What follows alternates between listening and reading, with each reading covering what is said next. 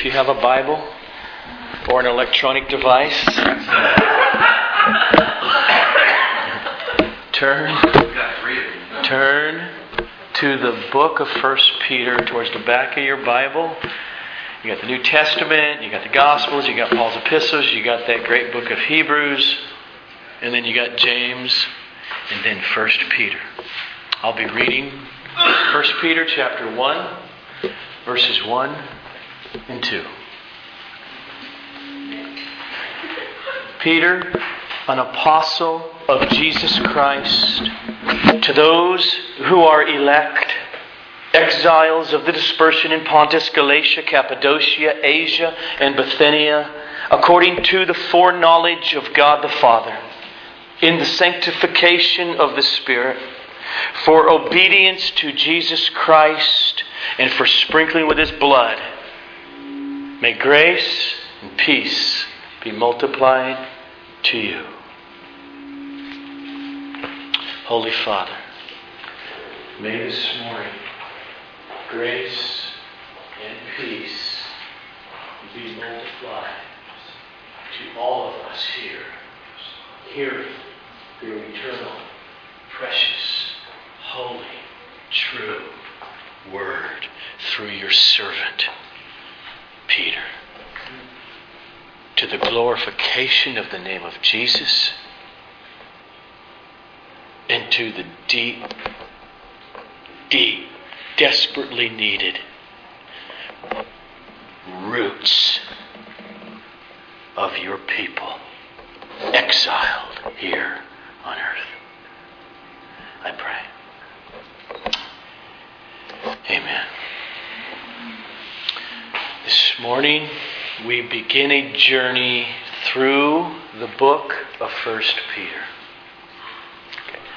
Here's my intention over the next six, seven months to preach the book of First Peter. Said that very deliberately. Not merely to preach from First Peter. My goal may not perfectly accomplish it, but my goal, and you should endeavor know that you're welcome know it's your responsibility as for, because i'm a pastor to hold me accountable to preach what's there. To, to let peter have his day on sunday mornings through me. That's the goal of biblical expository meaning exposing what is there. Let Peter make the argument. Let us see what he's saying. He has the words of life as an apostle, not you.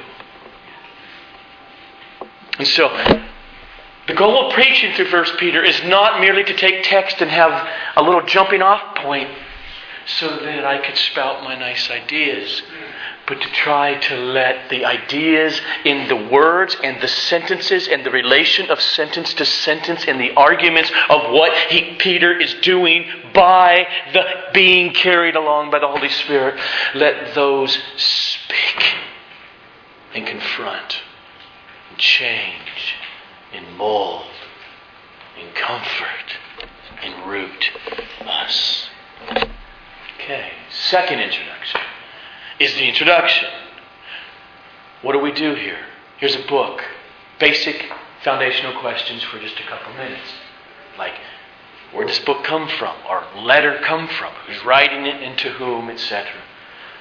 First, notice if you go to Bible college, you might take the pastoral epistles of Paul, you might take the prison epistles of Paul, or you might take the general epistles. They throw James in there and Peter in there, throw John's epistles in there.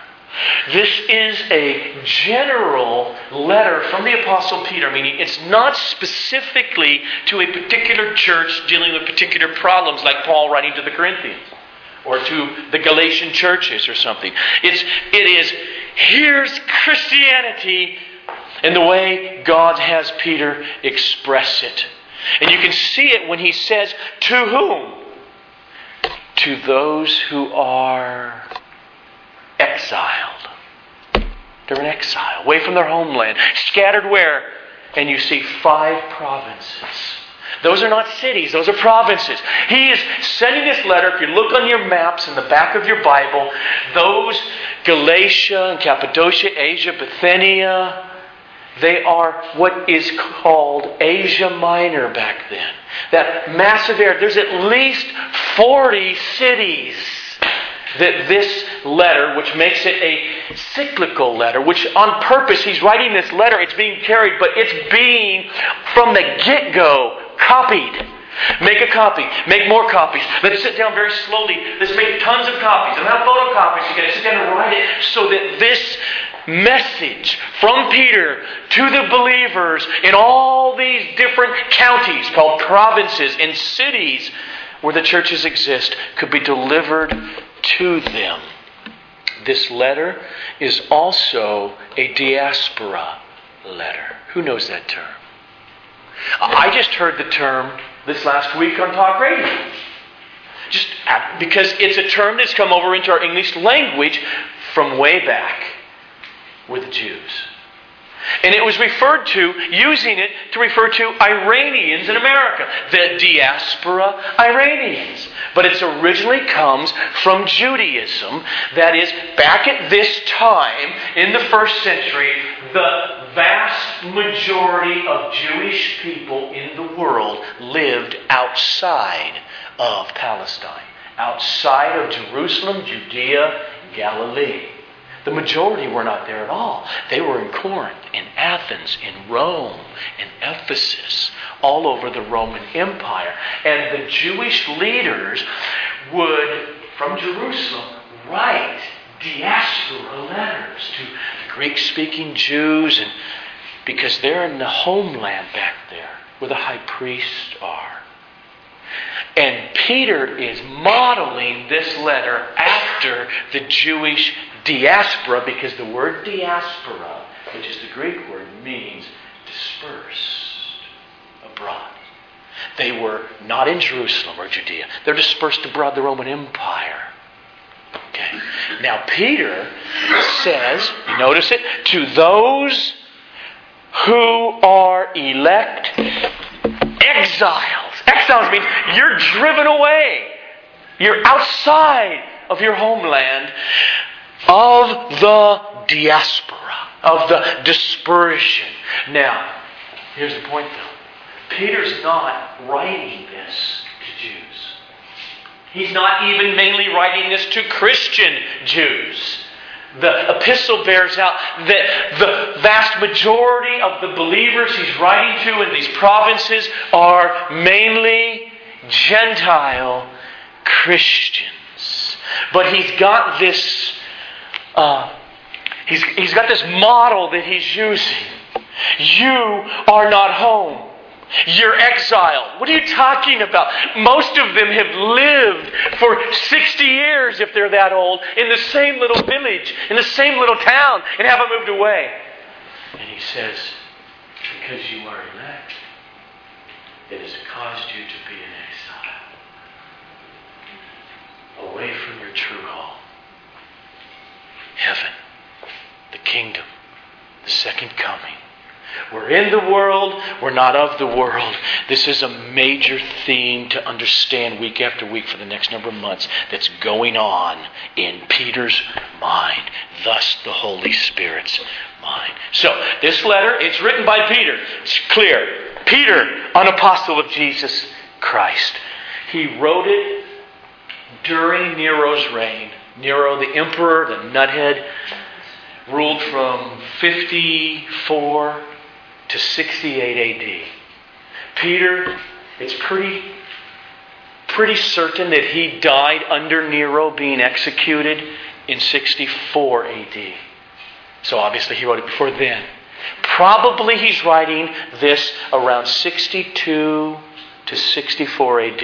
In other words, 30 years after the crucifixion resurrection, his encounter with Jesus on the beach there. 30 years later, or 30 years ago, is when I graduated high school. Here's Peter writing this. And he's writing from Rome.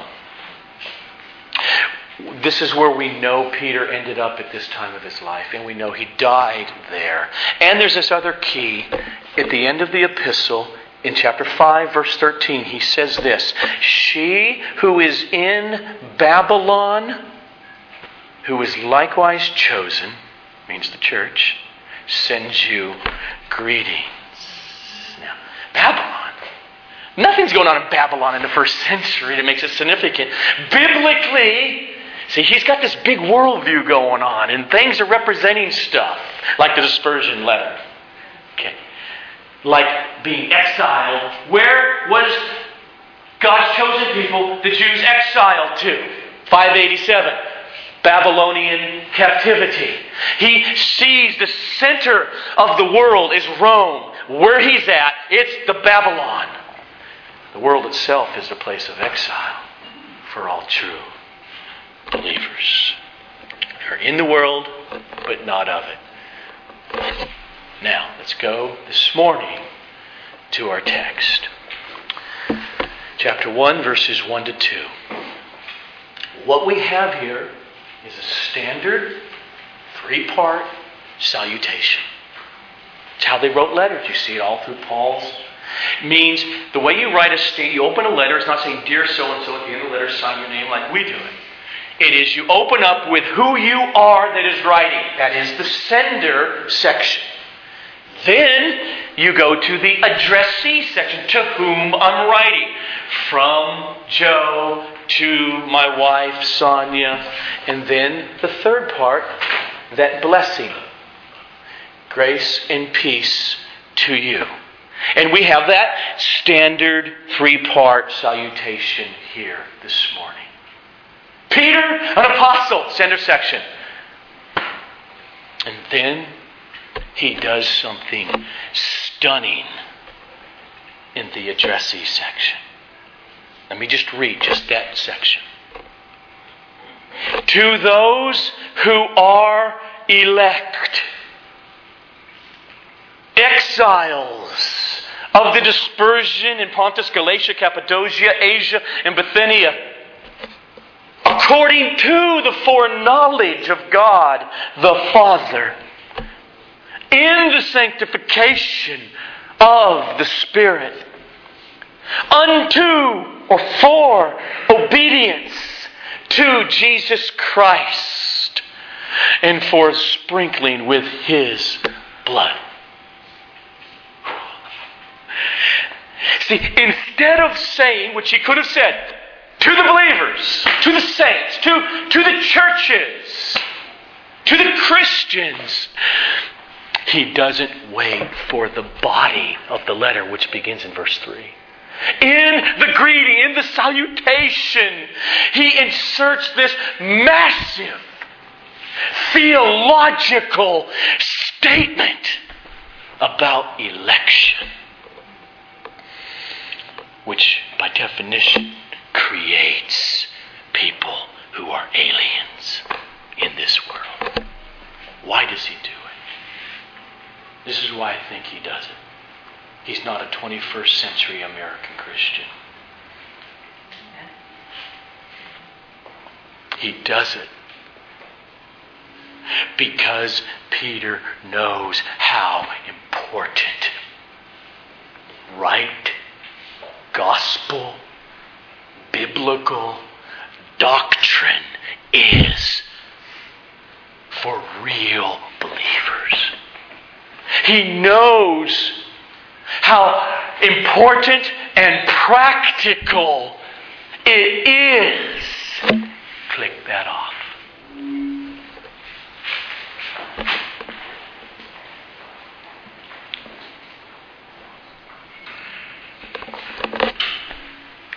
he says, to the elect in the sender section. But he's not done. Then, see that in verse 2? Look at it. He goes on to define exactly what he means.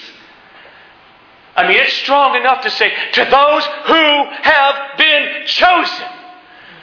But he unpacks it with three prepositional phrases chosen according to, chosen in, and chosen literally unto this result. See it? Verse 2 chosen according to the foreknowledge of God the Father in the sanctification of the Spirit for or unto obedience to Jesus Christ and unto the sprinkling of his blood. So, Peter, in the formal, standard salutation, grounds the identity of true believers in the doctrine of election and exactly what he means by it. Now, first, I want you to notice you need to look at your texts. I'm not sure which translation you're looking at. But in the original, in the Greek, the word chosen or elect, it's the Greek word eklektois. It is the fifth word. There's four words that come before it, and that's the sender section Peter, Apostle, Jesus, Christ. Then the very next word is to the elect. Now, why do I make that statement? Because depending on which translation you have, you can't see it. And in Greek, as opposed to English, word order can be very important. We don't have that choice grammatically in English. You got to put the subject before the verb, and you got to put the object after the verb. In Greek, you don't have to do that. It's one of the first things I teach people that I teach Greek because the endings of a word, you change them, called suffixes or and or prefixes that denote what the word is doing. Subject, object, this. So you can take that word, and if you want to emphasize, there's my main emphasis, you can throw it up front. And that's exactly what Peter does. The reason I mention this, because if you have the King James Version or the New American Standard uh, Version, you can't see this because they chose to not translate the word to the elect until the beginning of verse 2. But if you have the ESV or the NIV, you can see it. Okay, but then why did the New King James, the King James, the New American Standard wait till verse 2? Because there's two things you got to wrestle with in translation. You don't want to lose both. This is why I mentioned it. Emphasis he says it first. This is his main point. Before he says anything else about them to the elect. Emphasis. But, like the ESV, you might lose the connection of the word elect, those who are chosen, with the three defining prepositional phrases in verse 2. You're chosen according to, and you might lose that, so they chose to go to verse 2. And then you can take the NIV, which is much more in its theory of translation, a paraphrase. So they just said, What the heck? We want to make it really clear what we think that our interpretation is, so we will translate the word elect twice to make clear what's going on. And here, I'm going to read it for, for a moment. The NIV I think they're dead right. Okay? This is an interpretation, but the way they translate is making the connections clear. As they say, quote, to God's elect, there it is, it's up front, emphasis, to God's elect, strangers in the world scattered throughout Pontus, Galatia, Cappadocia, Asia, Bithynia, who have been chosen. They just translated it again. They who have been chosen according to the foreknowledge of God the Father through the sanctifying work of the Spirit for obedience to Jesus Christ and the sprinkling of His blood. Peter puts it first on purpose for emphasis. His main thing he is driving home in the sender section before he gets to the body of the letter. He can't wait. He could have waited, but he can't wait. The implications of this, I think, are huge. Peter is not trying to hide doctrine. In the greeting section, before the blessing, before he says hi. He inserts this massive, huge, and unpacks it theologically what he means by your God's chosen. Why does he do it? He does it because he cares. He does it because he loves these believers who are going through and or will be going through horrific things in this life. And therefore he clothes them in the doctrine, the teaching of God's election.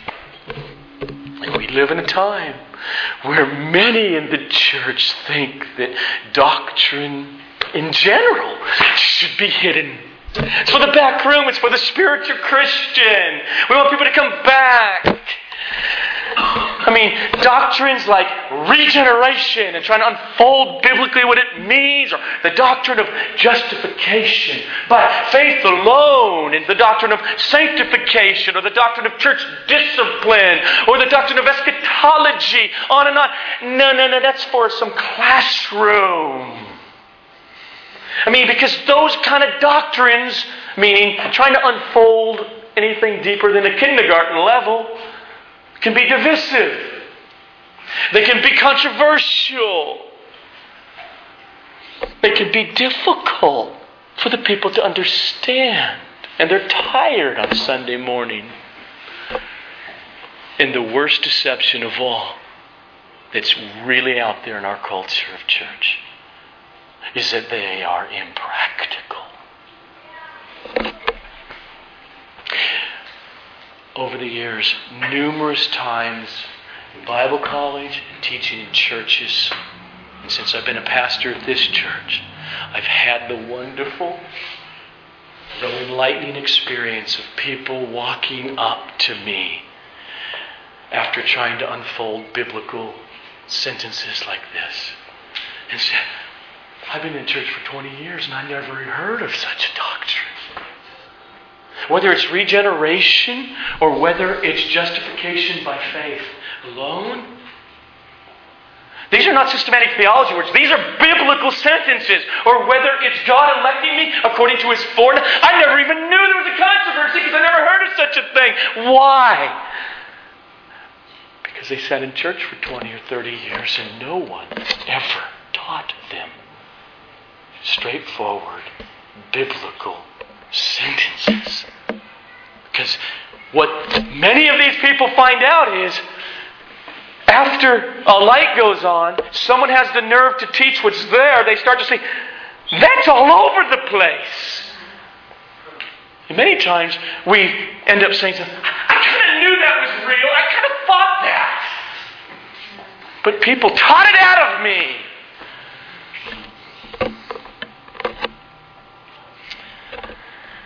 Jesus didn't hide it. Didn't put it in the back room. Matthew, Mark, Luke, John didn't hide it. The Apostle Paul clearly didn't hide it. And right here, as we open up, praise God, this book, this letter of Peter's, he does not hide it. And therefore, if I am to be a faithful pastor and servant of Jesus, if I am to faithfully preach this letter of 1 Peter, then it demands that we come to grips with what Peter is teaching. And hopefully, we here at Abundant Grace are and will remain the kind of people who reject the false dichotomy of what is practical from what is theological. The apostles saw doctrine, all of it, as utterly practical for real Christianity. They saw doctrine for the purpose of real, concrete human beings who suffer and raise children, which is hard, and marry, or have bad marriages and work or in business or go to jail. He saw right here, election is so important because of real, practical, earthly life. And let me just say, just for just real quick, then, I'm going to run through and just get a taste. Because Peter, when he opens up to the elect and he unfolds it here, he knows where he's going. He knows he's going to say in chapter 1, verse 6, You have been distressed by various trials. He's really down to earth. He says in 2:11, "Beloved, I urge you as aliens and as strangers in this world to abstain from fleshly lust which wage war against your soul." In chapter 2 verse 21 he says, "You have been called to suffer." In chapter 3 verse 16, they are being slandered these people, it's going on in many of these churches, slandered for their good behavior in Christ. In chapter 4, verse 4, he says, They, that is the world, they're surprised that you do not live the same way. You don't run with them into the same excess of sinful life or dissipation. And they are maligning you, they're slandering you. This is what they're going through in chapter 5, verse 9. Peter will say the same types of sufferings are being experienced by other Christians throughout the world. See, Peter is very practical, he knows where he's going, and that's why he clothes them, trenches them in the doctrine of election. Biblical meaning is our life.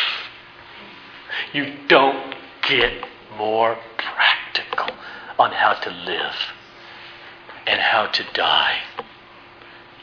And that's why Peter engulfs us in to the chosen according to the foreknowledge of God the Father. By means of the sanctification of the Holy Spirit, producing or unto your obedience in Jesus Christ by the sprinkling of His blood. So, the rest of our time, let's look at how Peter defines what he means by to the chosen, the elect. First, the first phrase, which I'll spend most of our time on. He says, You are elect according to the foreknowledge of God the Father. Okay. Here's the question. I'm going to go really slow. Think. What is the basis upon which God chooses? That's the question. Street witnessing. I used to be an avid every week street witnesser for numbers of years back in the 80s. And this is still a good idea when you have conversation with people and you let them talk, etc. And then you kind of bring the conversation to this great confronting question. If you were to die today, and God were to ask you, why should I let you in heaven? Okay. Now, believers hopefully answer correctly, and it's something like. It's not based on what a lot of the answers are. Well, I've tried to be a good person, etc. But because nothing in me, I deserve to go to hell. But you sent your son Jesus to pay for my sin. And, and here it is. I believe that. I'm a believer. I trust in Jesus. That's why. No other reason. That's right. It's true. You just picture for a minute, though, God were to, okay, let's take it a little bit deeper now. And say, hey, Joe, good answer, correct answer. Next question. Why did you come to believe in me when others did not? That would be a good time because Peter's at the gate now. Are my answer. Gives us the answer right here. He says, Say this. Oh, okay, got it. Father, the reason I came to believe those or not is because you chose me according to your foreknowledge. Good answer. Because that's what he says here. Now, the big question is this what does that mean? What does it mean? Because there's the basis of his choosing. He chose us according to the foreknowledge of God the Father. Okay. What does that mean? Does that mean that I really, of my own innate ability, back in 1981, chose Jesus? I mean, I believe I did it. I chose him, and then God, because he's omniscient, in his knowledge, that is foreknowledge, that is looking to the future down the corridors of time, he could see Joe LeMay would make that decision to choose him, and therefore God from eternity past, based upon that foreknowing, based upon that, said, I will choose you? Is that what Peter means? There are many in the church today who say God does not sovereignly, from his own eternal purposes, choose persons upon whom to bring to life in Jesus and cause saving faith in the gospel to come about in them and thus justify them and save them forever. But they assert no, no, no, no, no, no, no. People are chosen on the basis of them bringing themselves to faith in the hearing of the gospel, and God sees it because He's God and He's omniscient, and based upon His omniscience, seeing what you would do autonomously apart from Him, based upon that, He has chosen to save all who would actually choose themselves to be saved.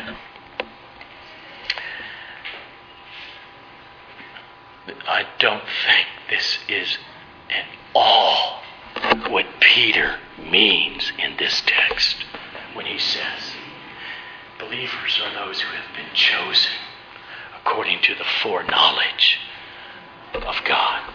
But I think it's more like what Jesus meant when got his apostles, he's got his close disciples. And what happened? Okay, this is what did happen. This might be you too. They saw him. Peter, James, John, they're fishing. And Jesus comes along and, and they hear him. They're listening to words. He's preaching. And they chose to follow him. And don't ever doubt it, because they did choose that. But Jesus had no problem and no contradiction down the road later in John 15 to say, You did not choose me, I chose you. What's his point?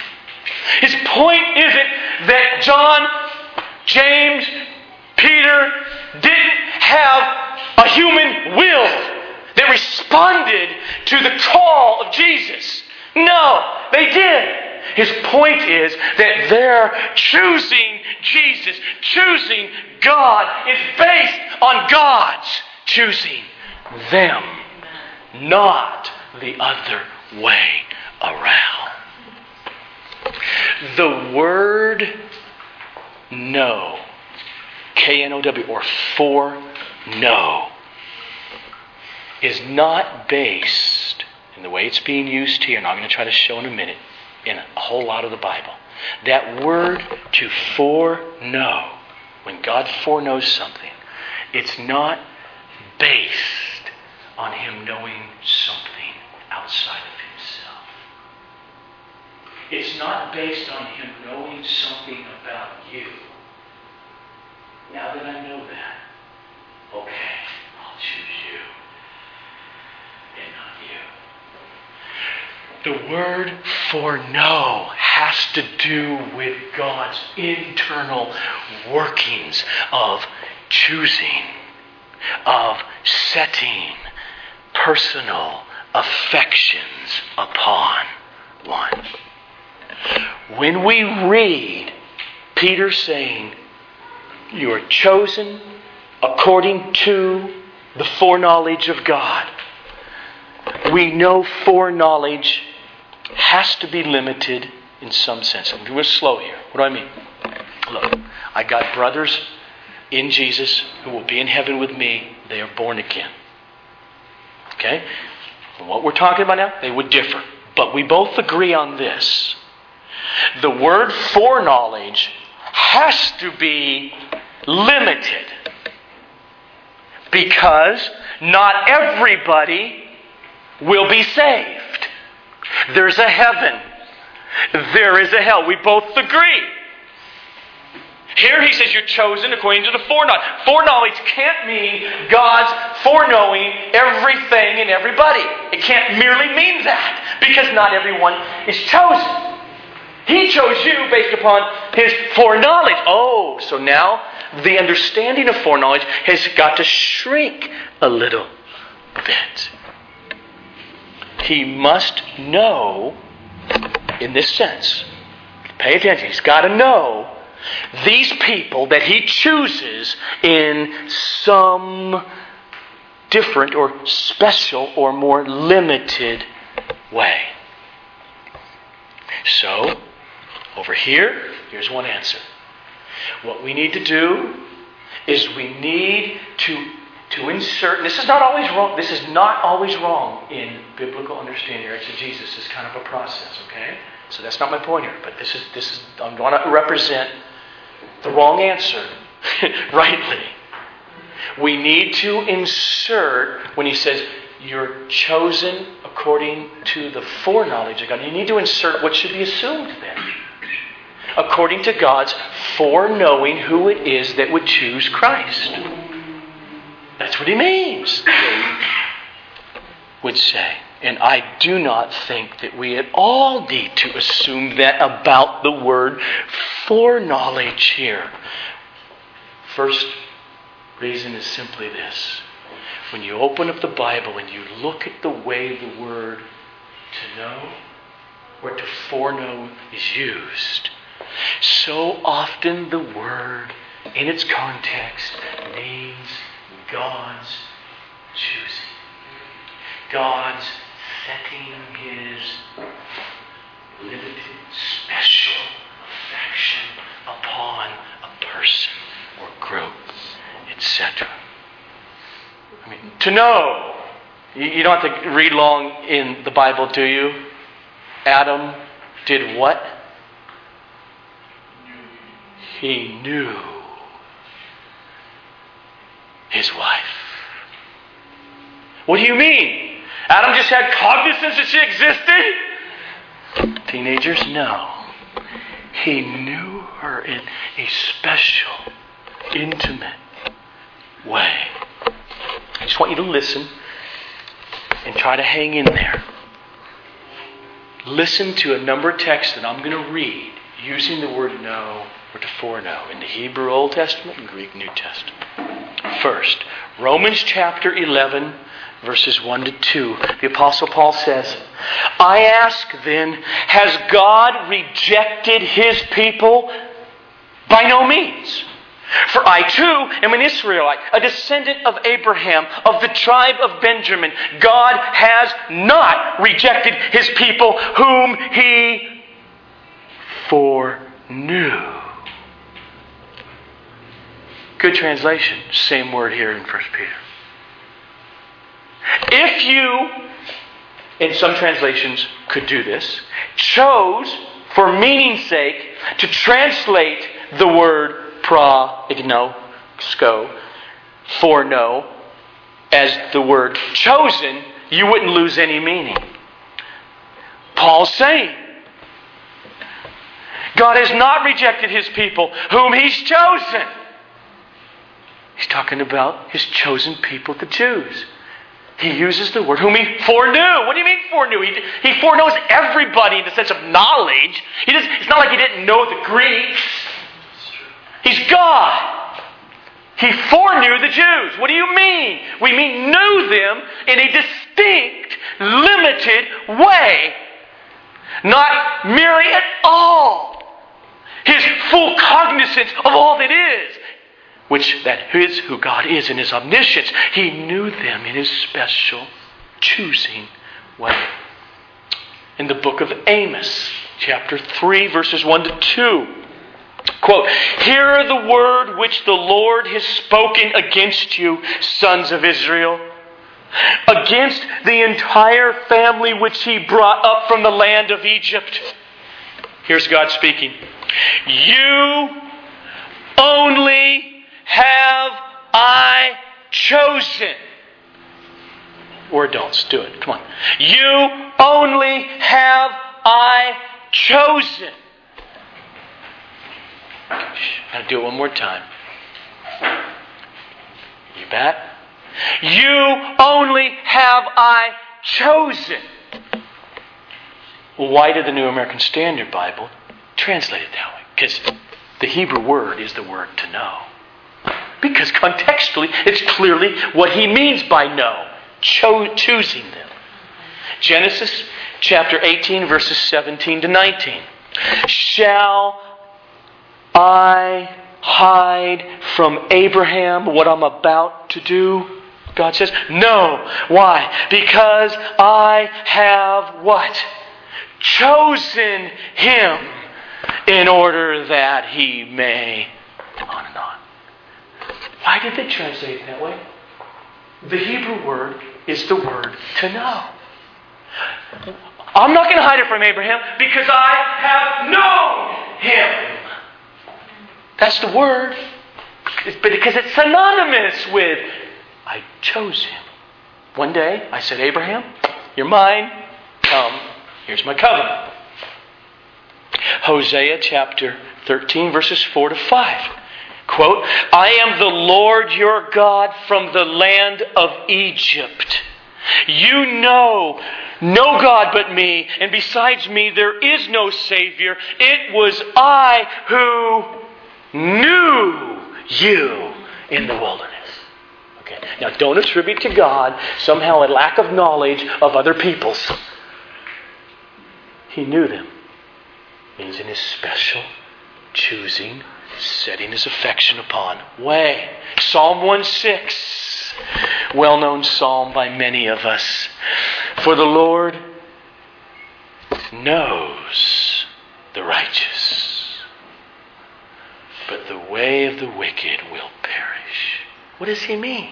It doesn't mean he doesn't know the ways of the wicked. It doesn't mean he doesn't know those who are the wicked.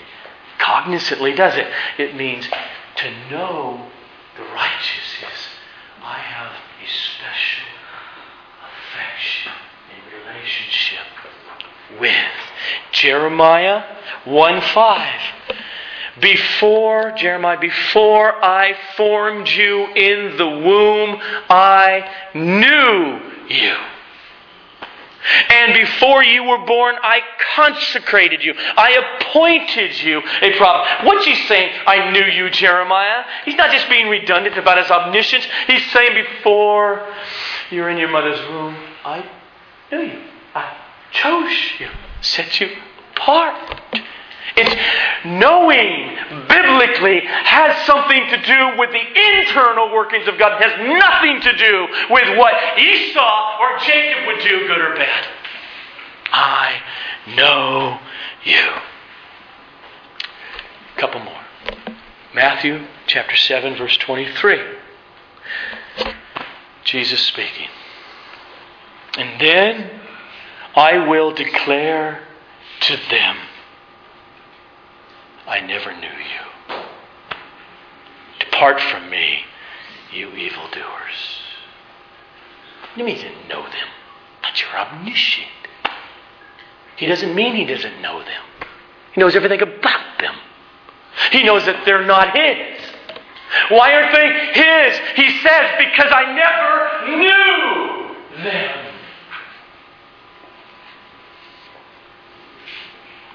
Paul says in 1 Corinthians 8 3 If one loves God, that one is known by God. It's the only thing it could mean. That is proof that God knows you in a saving way. His setting affection upon. Galatians chapter 4, verses 8 to 9. The Apostle Paul writes, However, at that time, you Gentiles, when you did not know God, you were slaves to those which by nature are no gods. But now that you have come to know God, and then he stops himself. He just, because Paul has, I think, hang with me, a correct theology. And so he stops himself. Let me just get the flow again because I interrupted us. But now that you have come to know God, or rather to be known by God. Why? Same thing that we said earlier. You didn't choose me, I chose you. They're knowing, our knowing Him. Which, do you know Him? Yes, I do. I'm saved. I'm a believer. I know Him in a way I didn't know Him before. I have a relationship that's true. Why? Because He knew me. That comes first. And that's why I know Him. Now, if you do have a Bible, on one more text, and I'm going to spend a couple minutes here, so I want us to go to one of the most significant texts on this word know and or for know. Romans chapter 8. You got the Gospels, you got the book of Acts, and then the book of Romans. So please turn to Romans chapter 8. And we're going to be looking at verses 29 and 30. But I want to just do something for a second. I want to digress by reading what he's going to say after this. Because again, just like Peter, oh yes, doctrine takes work. Thinking and praying and believing astronomical things in Scripture can be painful. But for Paul, like Peter, it is utterly important and practical. What I mean is this what is going to flow out as Paul explodes with unbelievable help for the Romans, who will, just a few years from now, be suffering under Nero's Roman persecution. What comes out of what we're going to read in verses 29 is, quote, starting with verse 31, What then shall we say to these things? What things? The things we're going to read about God's foreknowledge in a minute. What shall we say to these things? If God is for us, who can be against us? Who shall bring a charge against God's elect? No one. And so he's going to go on and say, starting verse 35, Who shall separate us from the love of Christ? Shall tribulation or distress or persecution or famine or nakedness or danger or sword? No! In all these things, we are more than conquerors through Him who loved us. Because Paul says, Because I am sure. Why are you sure, Paul? Because of what we're going to read in a minute about God's foreknowledge. Because I am sure that neither death nor life nor angels, nor rulers, nor things present, nor things to come, nor powers, nor height, nor depth, nor anything else under all creation will be able to separate us from the love of God which is in Christ Jesus our Lord. Does it get more practical? Just, he says, throw anything in the world. You're dying in a hospital bed. Your kid doesn't come home and never will. Your life collapses financially. Relationship breaks apart. Just fill it in. That's where Paul's going. Okay. So, why is he so convinced of these truths that he just said, nothing will separate you? Actually, I want to just let's start with the great verse, verse 28. This is why, because here's the foundation of why he said what we just read. And we know that for those who love God, all things work together for good. For those who are called according to his purpose. That has been a great sustaining verse to thousands upon thousands of us believers for two millennia.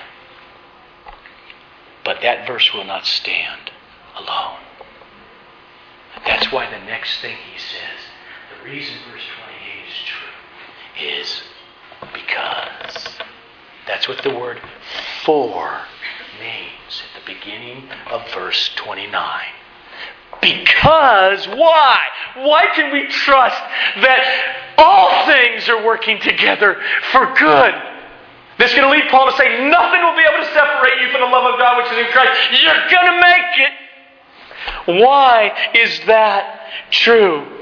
Because whom he foreknew, he also predestined to be conformed to the image of his Son, in order that he might be the first one among many brothers.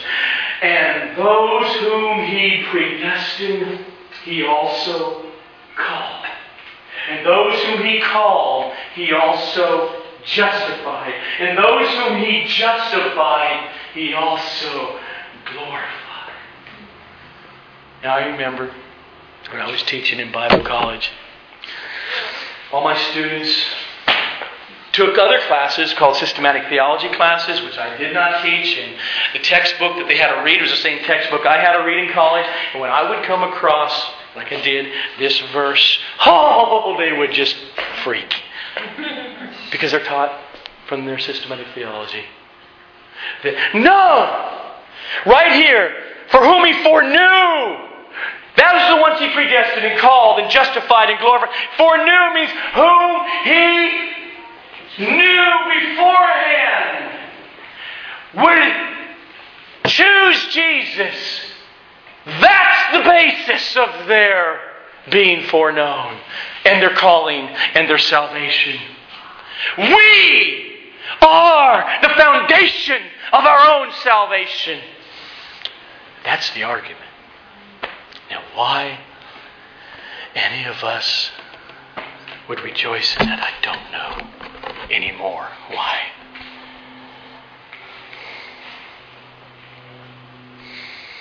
Let's look at it. Verse 29. For whom he foreknew. Okay, so here we go again. In the context, God foreknows who? Well, he, he foreknows, in one sense, everybody, right? So again, we got to ask the question In what way are we to define the meaning of the word foreknow in verse 29 of Romans 8? Because it's clear whom he foreknew, he predestined to be conformed to the image of his Son. Not everybody will be predestined to be conformed to the image of his Son. Do you see that? See, what we have here is what theologians have called over the centuries the chain of salvation. Paul is saying, whom he foreknew, he predestined, whom he predestined, he called, whom he called, he justified, whom he justified, he glorified. And that's still future. In other words, there's no dropouts. Everyone whom he foreknew is predestined. Everyone whom he predestined is called. He doesn't mean whom he's predestined. He called, oh well, he, he, he called some of the predestined. And all whom he, he, who he called, well, some of the called are justified. No one thinks that. Okay, so there are no dropouts. So what does he mean by the beginning part? Whom he foreknew. Again, it must be qualified because here the foreknowing only refers to those who are predestined and thus called and thus justified or saved. And thus one day will be glorified in resurrected bodies. So, we have just seen, though, over the last 45 minutes, that there's no need to add a whole qualifying clause in here. Whom he foreknew down the corridors of time, who it was that would choose Christ. And then God responds by choosing them or foreknowing that reality. We don't need to do that because the word foreknow does not at all have to have that meaning. Instead, it has, and it has here, that special meaning of I knew you uh, beforehand, before you were ever born. I foreknew you, chose you. Whom he foreknew is synonymous with whom he chose. Notice, we just read it, but just a couple verses later, Paul just throws in the word he didn't, the technical word he didn't actually use here. Who shall bring a charge against God's elect? That, well, you, that wasn't in the chain of salvation. Well, it was in Paul's mind. Because what he meant by foreknown. No. But more importantly, in the context here of Romans chapter 8, the word foreknow just doesn't work if you think it means this. Whom he foreknew would bring themselves to faith by their own innate powers of self determination. It will not work. What I mean is this look at verse 30. He says, Those whom he called, he also justified. Okay, wait a minute. Do you think there are any of those who are called that are not justified? Okay. No, I don't either. Well, Paul was clear up in Romans before this. He spent a number of chapters arguing for justification by faith alone chapter 5, verse 1. Having therefore, made all these arguments, he concludes his way, having therefore been justified by faith. Okay, so whom he called, he justified. That must mean, even though he doesn't use the word here, whom he called comes to faith. Or they can't be justified, right? Do, do you see that?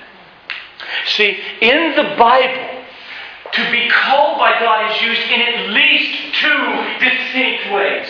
There is the general call, like what I do as a preacher, or we as Christians do. Give the gospel, repent and believe, call, calling you to be saved from your sin by trusting Jesus. Billy Graham has been doing it for years and decades. He gives the call. It's the general call. And two guys are sitting on their couch drinking beer, listening to Billy Graham. And if you're a fly on the wall, what happens sometimes is one of them, because of that message that day, their life is forever changed. The other guy just looks at him. I heard what he said. What's and now the guy doesn't hang out with him anymore and do drugs. What happened to him? Because there's the other kind of call. It is the internal effectual call. It is the call of God internally to the dead heart that brings it alive. In other words, it's the call that actually, by God, produces what He calls for faith. It's the call, use an analogy, when Jesus said to Lazarus, who's dead, come He didn't have a choice there in the sense of this. Um, I'm dead. I wonder if I will do that. The call brought him to life. It's that internal, effectual call. Let me just give one clear text, because there's numbers of them in the Bible. Just one clear text on this 1 Corinthians chapter 1, verses 22 to 24. Paul writes, for Jews, they demand signs, and Greeks seek for wisdom. But we, now this, this is the general call. Paul's a missionary. But we preach Christ crucified. They give the message to real human beings who have real ears and speak the language he's speaking, and calls them to faith. the general call. We preach Christ crucified. Here's the result. To Jews, it's a stumbling block. And to Gentiles, it's foolishness. But to those who are called, both Jews and Greeks, to them, Christ is the power of God and the wisdom of God.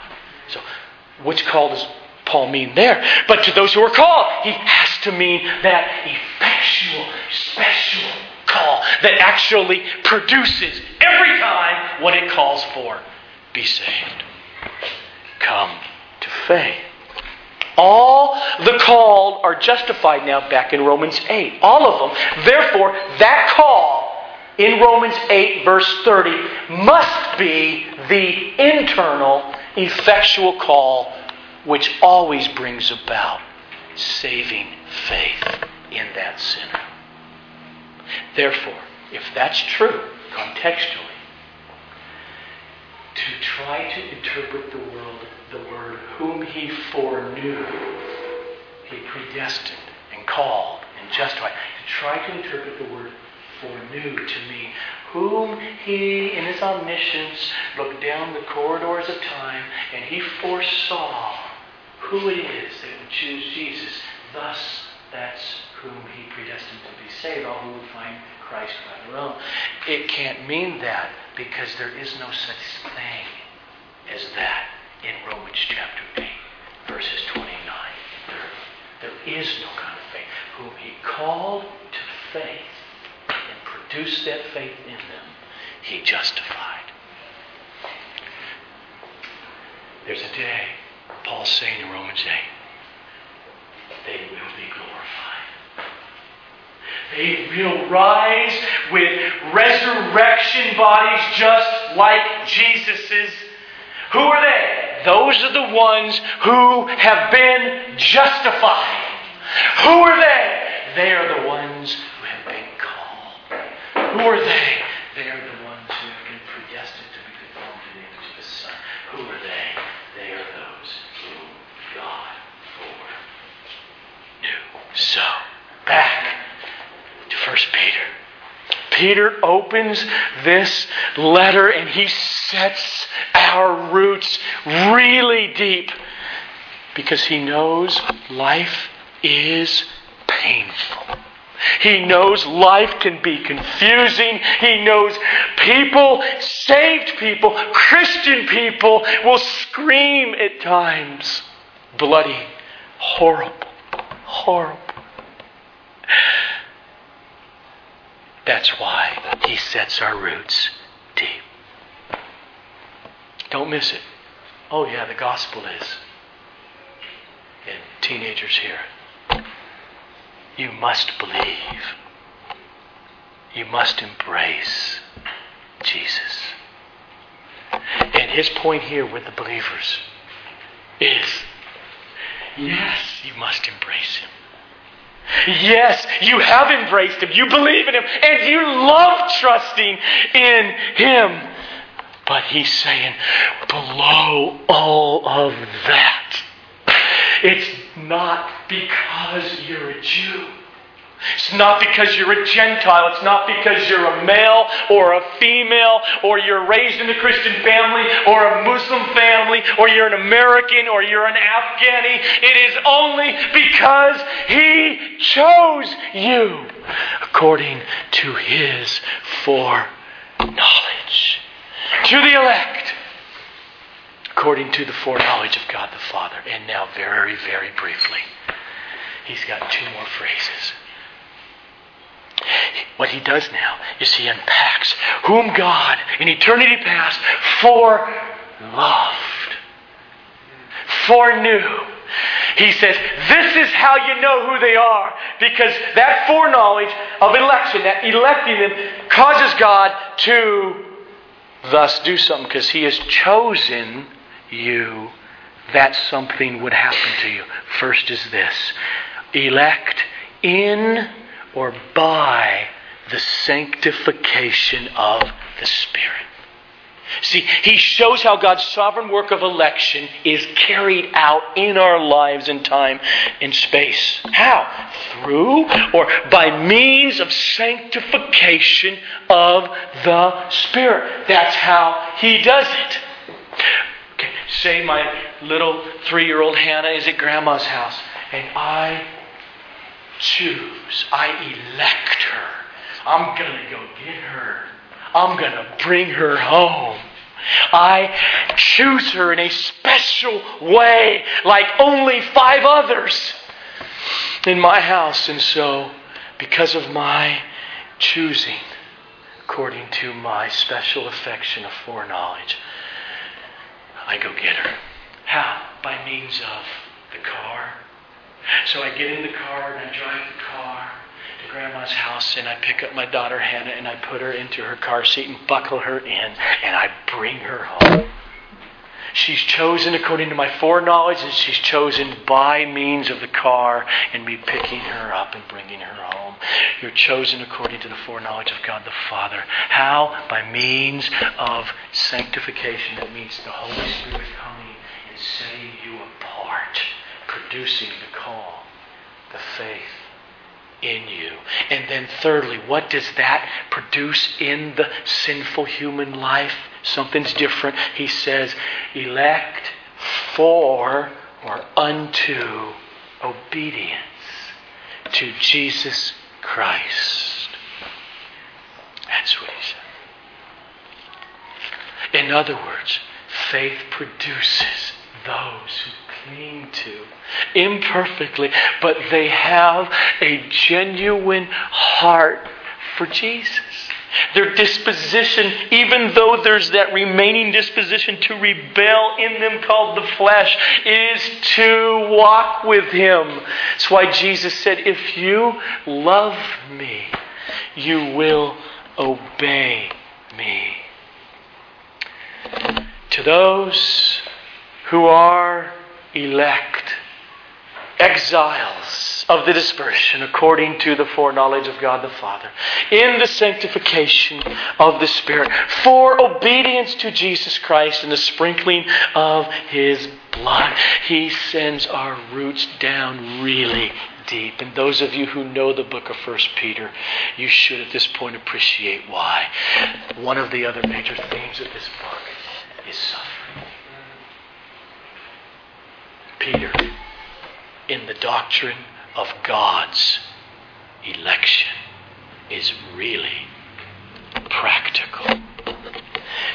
If you haven't, trust me, believing the, the let me say, believing the very non human based reality of who God is and of what the gospel is and of what salvation is, believing and understanding and embracing that in full is not the sign that you're actually saved. God saves people. And the evidence is they love Jesus. And they could die just being so confused and not embracing this.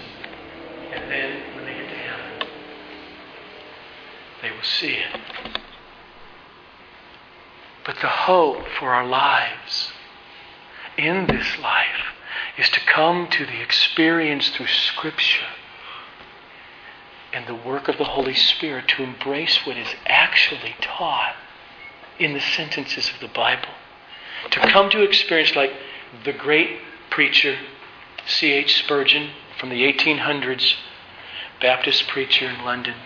He said, quote, When I was coming to Christ, I thought I was doing it all myself.